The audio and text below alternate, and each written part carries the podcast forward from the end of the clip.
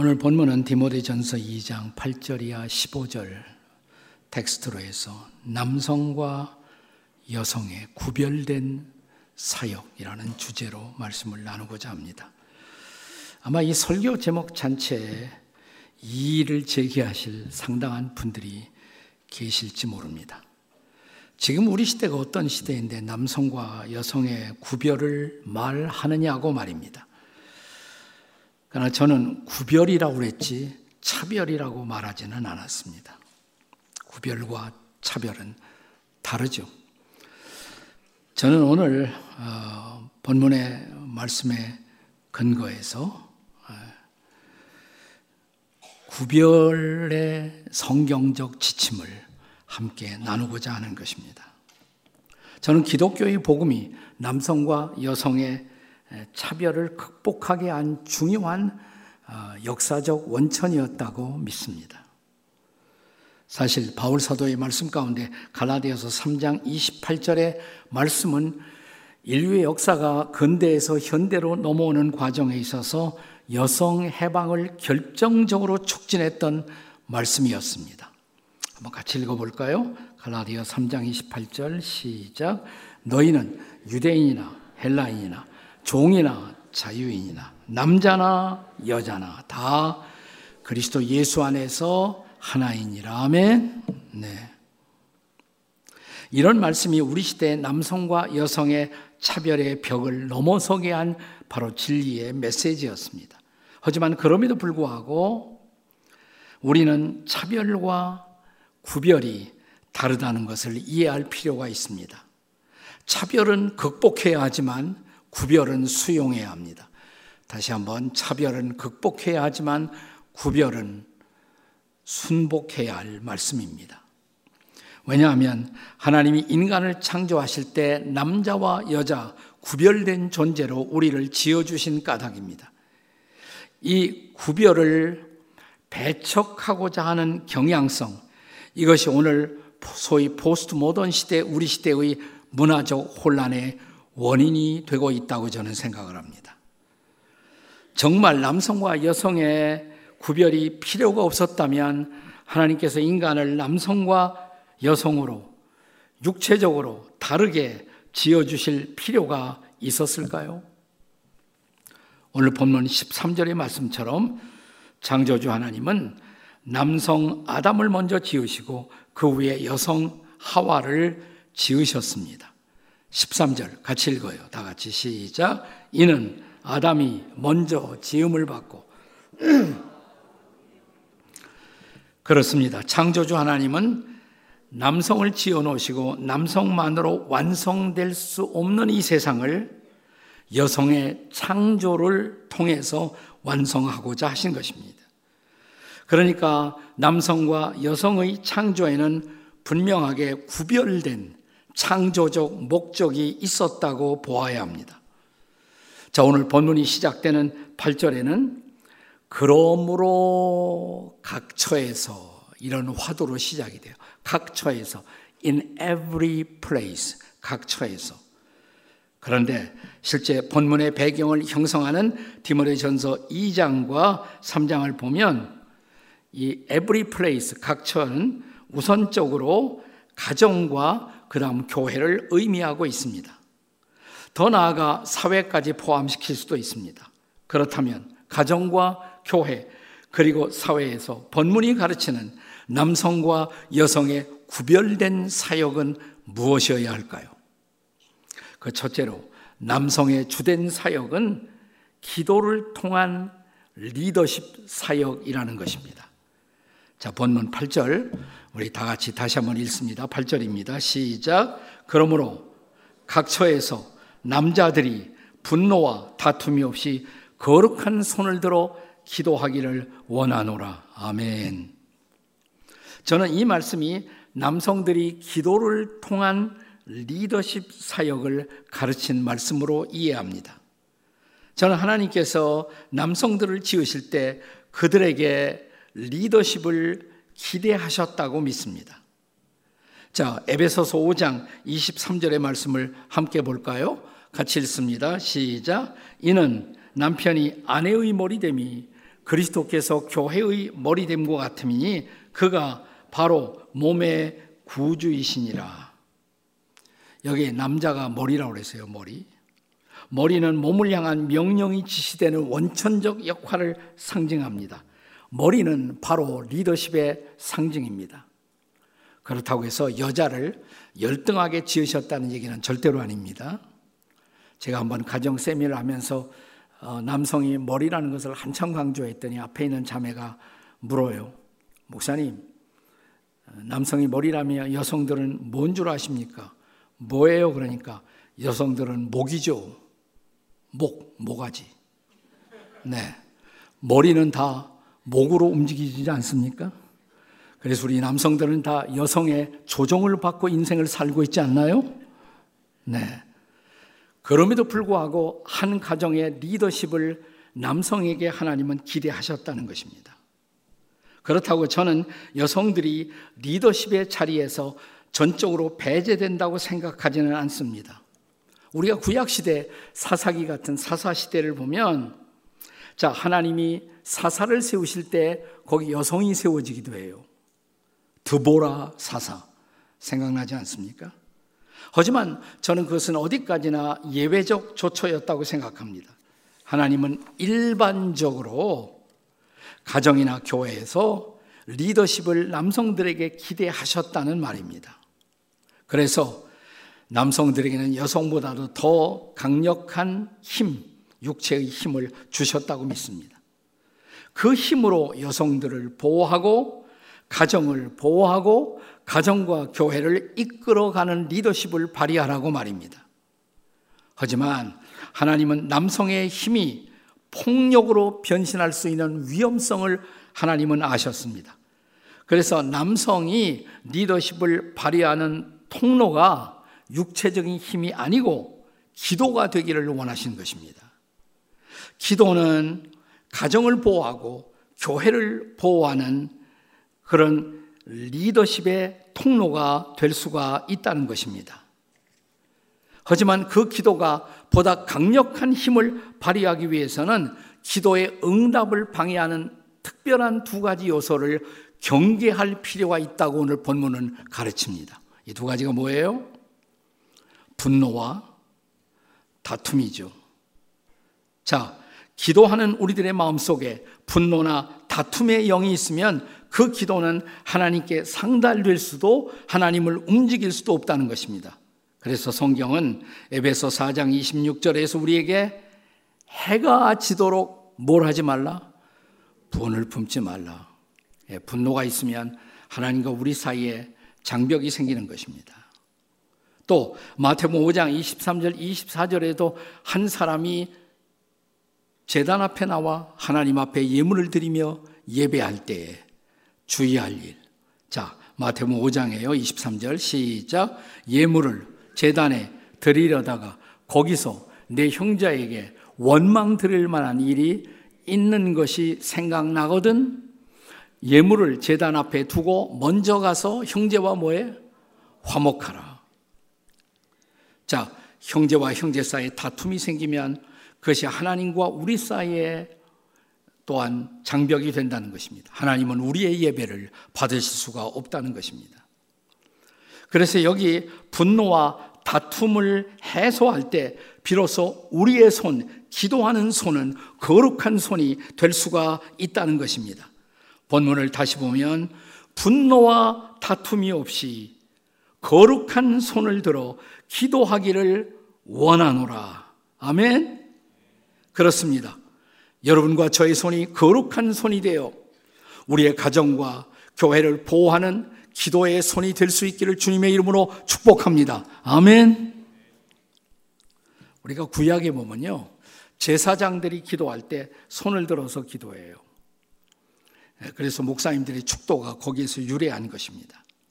자, 여기 본문에 남성들이 각 처에서 가정이든 교회이든 각 처에서 손을 들며 기도하라고 하는 것은 가정의 지도자로서 자, 아버지가 그 가정을 보호하는 제사장으로서 기도하라는 명령인 것입니다. 가장의 책임이 뭐예요? 가정을 보호하는 것이 아니겠습니까? 교회 목자의 리더십의 책임이 뭐예요? 교회를 보호하는 것이 아니겠습니까? 그런데 공동체의 리더는 자신이 거기에서 누릴 수 있는 특권보다도 자신의 책임을 더 깊이 느낄 수 있는 사람이어야 합니다.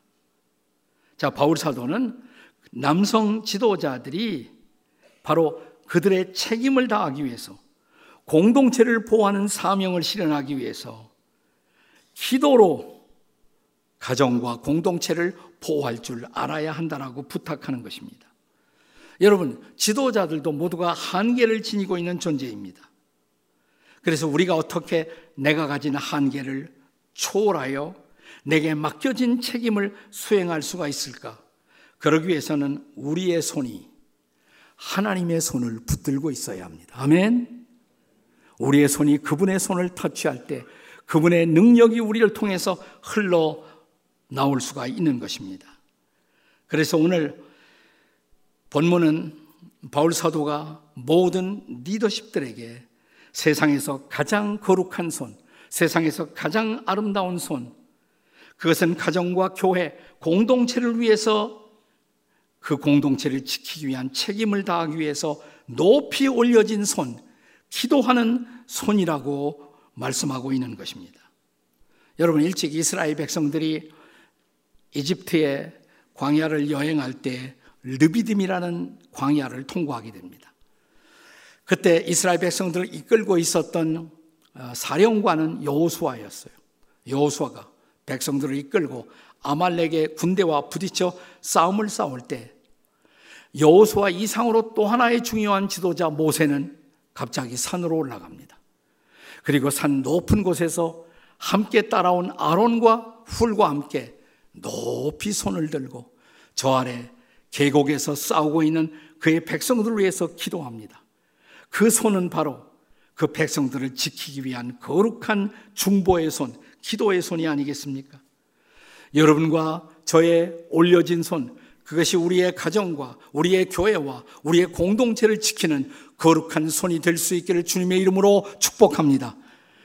특별히 남자들의 손이 그런 손이 될 수 있기를 주님의 이름으로 축복합니다. 폭력을 행사하는 손이 아니라 기도로 가정을 지키는 손, 기도로 공동체를 지키는 그런 손이 리더십의 손이 될 수 있기를 기도하십시다. 아멘.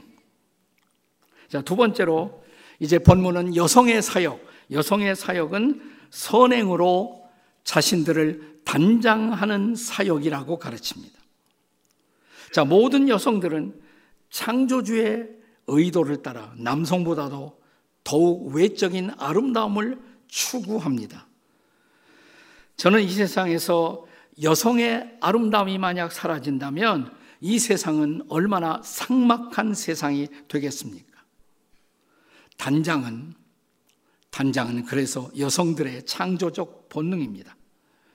우리가 욥기 26장 1절에 보면 13절에요. 욥기 26장 13절에 보면 하나님이 우주를 창조하는 모습을 기록하기를 그의 입김으로 맑게 하시고 이렇게 번역되어 있어요. 근데 조금 전 옛날 개혁 한글판 번역에 보면 이 대목을 이렇게 번역했습니다. 그의 신으로 입김은 사실은 성령을 가르치는 거거든요. 성령으로 그의 신으로 하늘을 단장하시고 그것이 옛날 번역인데 저는 옛날 번역이 더 좋아요. 맑게 하시고 이거보다 단장하시고 왜냐하면 성경 원문의 히브리어에 본래 이 단어가 쉐페르라는 단어로 되어 있습니다. 쉐페르. 직역하자면 아름답게 하시고 이런 뜻이거든요. 그러니까 맑게 하시고보다 훨씬 더 단장하시고 그게 좋은 번역이죠, 사실은. 네. 자, 그렇습니다. 이 우주는 창조주 하나님에 의해서 아름답게 창조된 세상입니다. 한 신학자는 우주 창조의 완성은 여성으로 완성돼요. 자, 여세 동안 만물을 창조하시고 마지막에 아담에 이어서 하와를 창조하시잖아요. 여성의 창조가 마지막이에요. 창조의 완성이에요. 자, 여성의 창조로 우주는 그 아름다운 창조를 완성했고 따라서 여성은 가장 아름다운 피조물이다라고 말했습니다.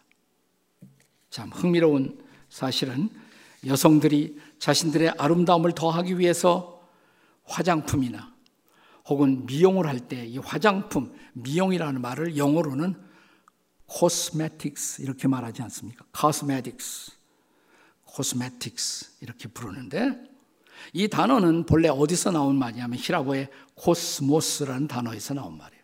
근데 코스모스라는 단어의 본래의 뜻은 창조의 질서를 뜻하는 말입니다. 창조의 질서.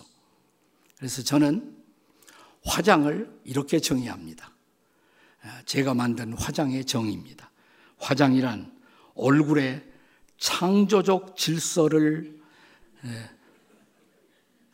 잡는 사역, 창조적 질서를 잡는 사역, 이게 화장이에요. 자, 옆에 여성들이 계시면 쳐다보시고 질서 잘 잡으셨나요? 이렇게 물어보시겠습니다. 다 같이 시작. 질서 잘 잡으셨나? 어, 얼굴 보면 알아요. 질서가 잘 잡혀 있는지. 네. 네. 그런데 종종 이런 화장이 지나치게 되면 그것은 사치한 분장이 될 수가 있습니다. 그것이 아주 극에 다르면 그것은 화장이 아니라 환장이 가까울 수가 있습니다. 오늘 본문에서 바울 사도는 바로 그런 단장을 경계합니다. 그리고 그 대신 소박함과 정절로 단장하라 이렇게 말하죠. 따은 머리, 금, 진주, 값진 옷 이런 것으로 단장하지 말고 그러니까 외적인 분장보다 더 중요한 것이 소박함과 정절의 단장이라고 말합니다. 그리고 이어서 바울은 단장의 클라이맥스, 최고의 단장이 뭐냐? 이게 바로 10절 말씀이에요. 10절 다 같이 읽겠습니다. 시작. 오직 선행으로 하기를 원하노라. 이것이 하나님을 경외한다 하는 자들에게 마땅한 것이니라. 아멘. 왜 남자들이 아멘해? 여자들이 아멘해야지. 예. 네, 여기 바울은 최고의 단장이 선행으로 단장하는 것이다. 성경에 보면 최고의 계명 둘이 있어요. 두 계명 뭐죠? 하나님 사랑 그리고 이웃 사랑이에요. 근데 이 교훈을 가르칠 때마다 성경은 하나님 사랑은 이웃 사랑으로 표현되어야 한다라고 가르칩니다. 그래서 이웃을 사랑할 때, 이웃을 섬길 때 사람들은 가장 아름다운 모습이 되는 것입니다. 자, 히브리서 기자는 히브리서 13장 16절에서 이렇게 말씀합니다. 같이 한번 읽겠습니다. 히브리서 13장 16절 시작 오직 선을 행함과 서로 나눠 주기를 잊지 말라. 하나님은 이 같은 제사를 기뻐하신다니. 선을 행하는 것, 서로 나눠 주는 것, 그게 제사다 이 말이에요. 하나님께 드리는 거룩한 제사다. 그리고 바로 그것은 우리의 인격적 단장이 되는 것입니다. 우리가 이웃들을 챙기고 섬길 때 가장 아름다운 모습이 되는 것입니다. 물론 선행은 여자만 하는 것이 아니고 남녀 모두 힘써야 할 것이지만 그러나 특별히 여성들이 이렇게 이웃들을 섬기고 선행을 행할 때 그것은 가장 아름다운 모습의 인생으로 하나님 앞에 서는 것이다 라고 말하고 있는 것이에요. 자, 여성이 가정에서 자녀들을 아름답게 양육하고 또 그가 살고 있는 커뮤니티에서 이웃들을 섬기고 돌아보는 일. 바울은 그것이 여성을 여성답게 하는 그리고 여성을 아름답게 할 수 있는 창조의 사역이라고 말하고 있다는 것입니다. 여러분, 오늘 우리가 살고 있는 한국 사회는 인구 절벽이라는 최대의 위기를 직면하고 있습니다. 저는 이런 위기를 맞은 원인 중에 하나가 우리 사회, 소위 포스트 모던 이 사회가 남녀의 구별을 무시하고 여성들을 가정 바깥으로 다 몰아낸 결과라고 생각을 해요. 우리가 오랫동안은 남자들을 바깥 사람이라고 그랬죠. 그 여성들을 안사람 그랬습니다. 근데 이게 지금은 다 그 구별이 없어지고 말지 않았습니까? 네. 여성들 중에 바깥분이 얼마나 많아요? 네. 바깥 일을 하시고 있는 분들이 많잖아요. 결과적으로 가정에 더 신경을 못 쓰게 된 것이 사실입니다. 오늘 여성을 여성되게 하고 여성을 정말 하나님이 창조할 때 본래의 기대대로 그 자리에 서도록 하기 위해서 참 여정이, 여성이 가정사역에 열중할 수 있는 사회적 분위기를 만드는 것, 이 우리 모두가 해야 할 일이라고 생각해요. 우리는 집안에서 아이들을 키우는 일, 이 일을 결코 열등한 일이라고 생각해서는 안 됩니다. 그것은 사실은 인류의 미래를 위한 고귀한 창조의 사역이란 말이죠. 근데 요즘 어때요? 둘이서 결혼하고 둘도 못 낳잖아요. 하나도 못 낳잖아요. 0.7? 0.7 얼마라더라고요. 오늘 전 세계에서 가장 우리가 다음 세대를 낳지 못하고 있는 민족, 이게 우리 민족의 모습이에요. 어떤 글에 보니까, 네. 2030년이 지나면 우리 한국 사회는 인구 절벽 때문에 급격한 위기를 맞이하게 될 것이다. 이것을 그대로 방치하면 2050년에 이 민족은 이 땅에서 소멸되는 민족 중에 하나가 될 것이다 말이죠. 이거 심각한 문제예요. 심각한 문제. 가정에서 자녀를 낳고 키우는 거룩한 창조의 사역에 열중할 수 있도록 여성을 여성되게 하는 일. 저는 이 말씀 앞에 다시 우리가 귀를 기울여야 할 때라고 생각합니다. 이것이 회복될 때 우리 민족은 미래를 다시 한번 바라보게 될 것입니다. 자, 오늘 성경이 강조하는 또 하나의 여성의 사역, 여성의 또 하나의 사역은 순종 사역입니다. 혹은 순종을 통한 사역이라고도 할 수가 있습니다. 본문의 11절 그리고 12절의 말씀을 같이 읽습니다. 시작. 여자는 일체 순종함으로 조용히 배우라. 여자가 가르치는 것과 남자를 주관하는 것을 허락하지 아니하노니 오직 조용할지니라. 유감이 많죠, 여성 여러분. 어떻게 이렇게까지 말할 수가 있을까? 저도 이런 말씀이 오늘 우리의 시대 정신에 맞지 않는다는 것을 잘 알고 있어요. 하지만 성경이 그 시대에 바울을 통해서 왜 이런 교훈을 가르치게 되었는지 그 근본 의도를 혹은 역사적 배경을 파악하시면 이해가 될 것입니다. 자, 지금 바울은 자기의 후계자가 될 디모데에게 에베소 교회 사역을 잘 하라고 오늘 쭉 디모데 전서의 메시지를 나누고 있는 거예요. 에베소 교회 사역. 에베소 교회는 에베소 도시 안에 위치하고 있는 교회죠. 그런데 에베소란 도시는 그 당시에 로마의 지배 아래 있었고요.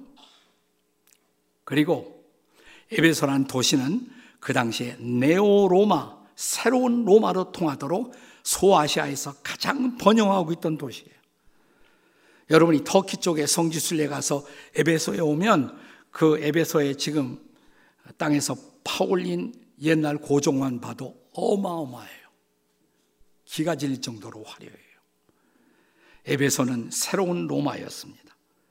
그리고 옛날 로마 통치하에서 각 도시마다 신이 있었는데 에베소의 신은 아르테미스, 알테미라는 신이었어요. 로마 쪽에서는 이걸 다이아나라고 부릅니다. 그런데 소아시아, 지금의 튀르키예 이쪽에서는 아르테미스 혹은 알테미 신으로 불렀습니다. 자, 이 신은 여신인데 가슴에 유방이 24개가 달려 있어요.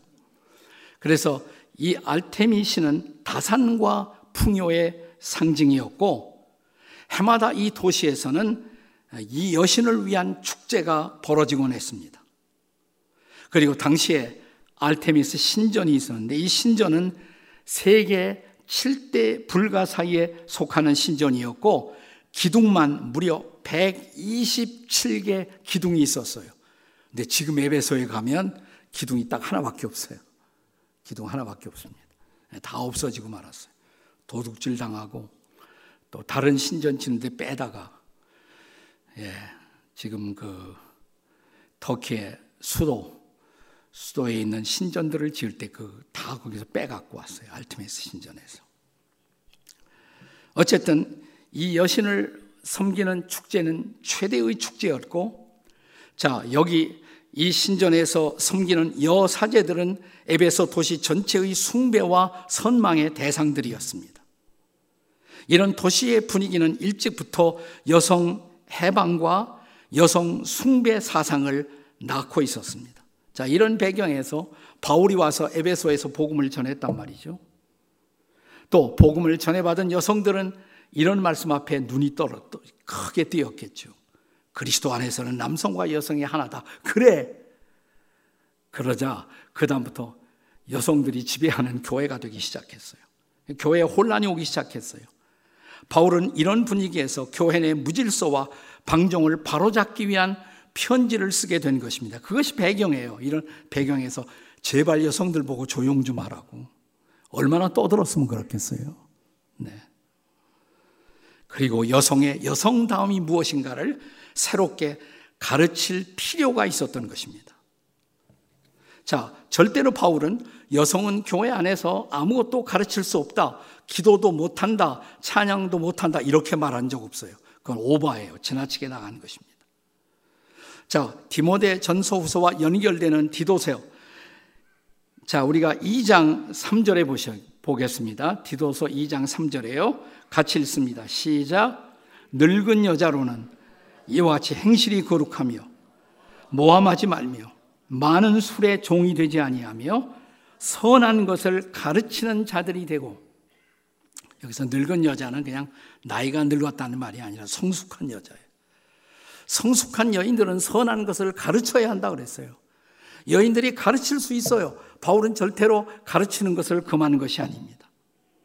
또 본문에 조용하라는 말이 여성이 교회 안에서는 예배에 참여도 못하고 어떤 역할도 하지 말아야 한다 라고 말하는 것이 아니라는 것입니다.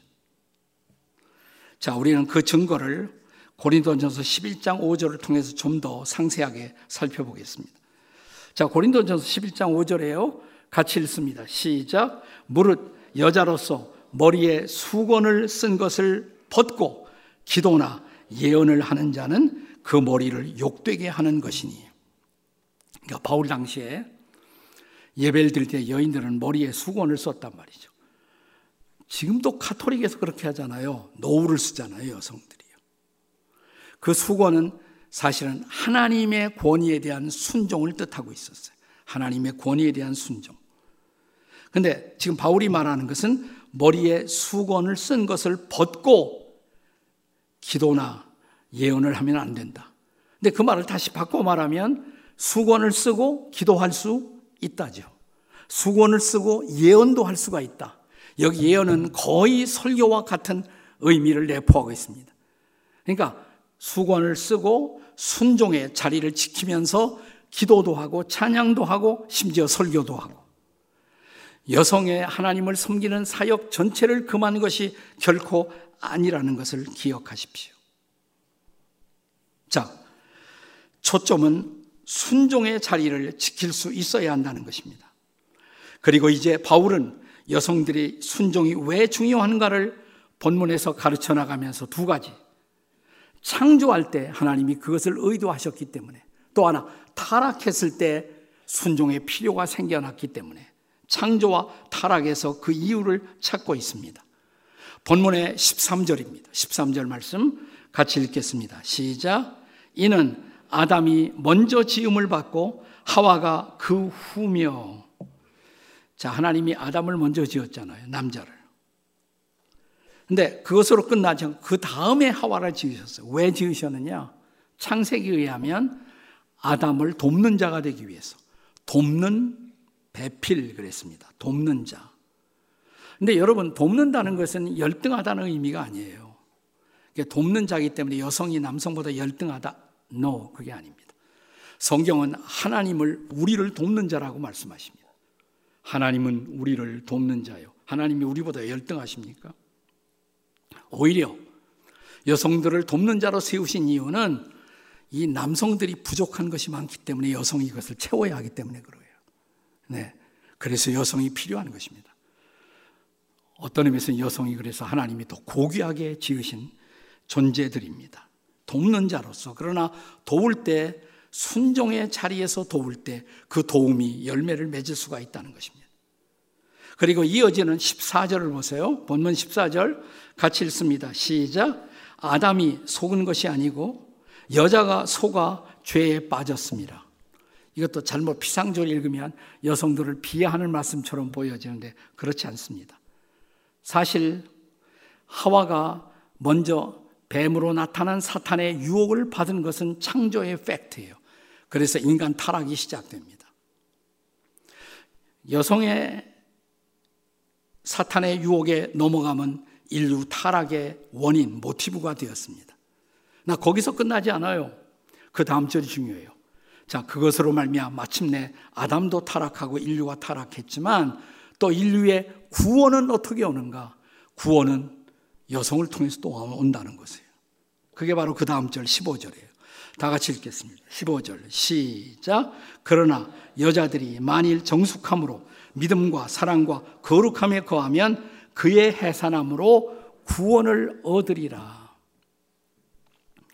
그러니까 여성들의 출산 행위 그것은 인류 구원의 역사예요. 인류 구원의 위대한 역사예요. 그러니까 타락도 여성으로 시작됐지만 구원도 여성으로 말미암아.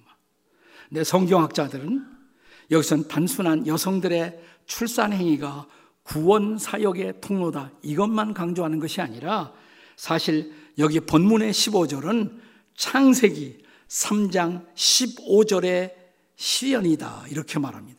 창세기 3장 15절을 가리켜 성경학자들은 원복음 original gospel 이렇게 말합니다. 최초의 복음, 오리지널 복음. 자, 읽어보세요. 창세기 3장 15절. 다 같이 시작. 여자의 후손은 네 머리를 상하게 할 것이요. 네. 여자의 후손이 네 머리, 네 머리는 사탄을 말하는 거예요. 뱀. 뱀으로 상징된 사탄의 머리를 상하게 한다. 그러니까 여자의 후손을 통해서 구원이 온다. 근데 원문에 보면 여자의 후손 단어 앞에 정관사가 붙어 있어요. 그 여자의 후손. 자, 여기는 우리 모두는 다 남녀 합작의 후손입니다. 근데 유일하게 남자의 힘을 빌리지 않고 태어난 한 분이 계십니다. 누굴까요? 예수님. 동정녀 마리아를 통해 탄생하신 예수님. 그 여자의 후손이 뱀의 머리를, 사탄의 머리를 상해하신다. 그리고 인류 구원의 길을 열어놓으셨다. 그렇습니다.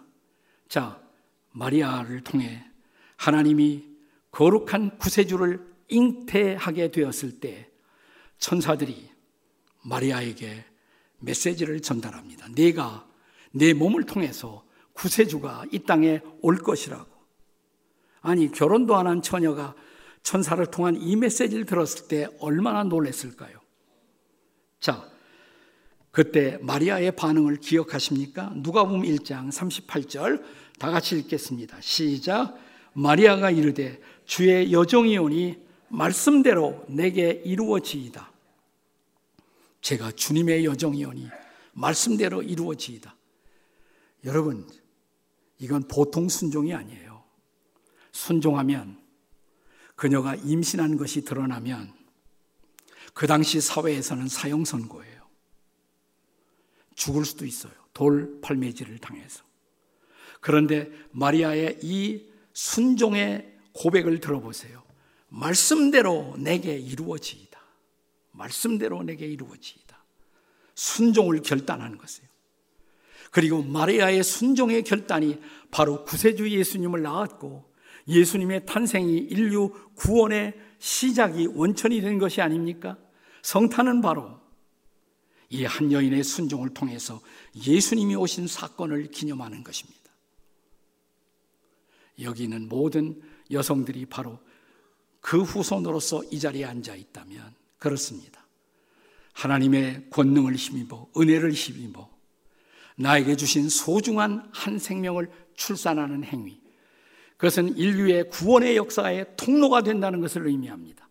성탄의 계절, 마리아의 순종이 우리의 순종이 되고 구원의 놀라운 은혜가 온 세상 가운데 선포되는 이 계절이 될 수 있기를 주님의 이름으로 축원합니다. 아멘. 기도하시겠습니다.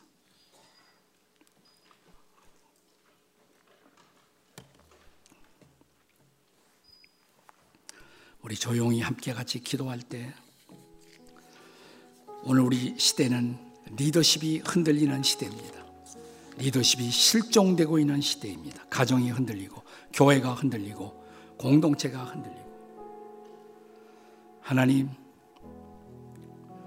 가정에서 우리 아빠들의 리더십, 남성들의 리더십이 다시 세워지게 도와주시옵소서.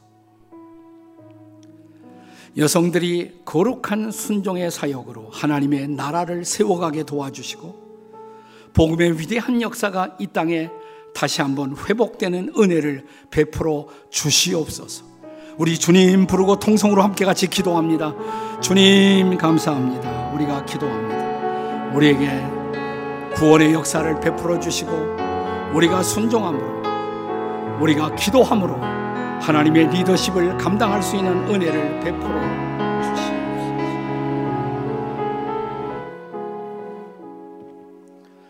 아버지 하나님, 우리 가정에 기도하는 가장들, 기도하는 아빠들이 일어나게 도와 주시옵소서. 기도로 가정을 지키고 교회를 지키고 공동체를 지키게 도와 주시옵소서. 기도하는 아빠 옆에 함께 기도하는 엄마, 그리고 하나님의 말씀을 붙들고 말씀으로 자신을 단장하고 말씀으로 순종하는 엄마, 아름다운 하나님의 딸들이 일어나게 도와 주시옵소서. 우리 주 예수님의 존귀하신 이름으로 기도하옵나이다. 아멘.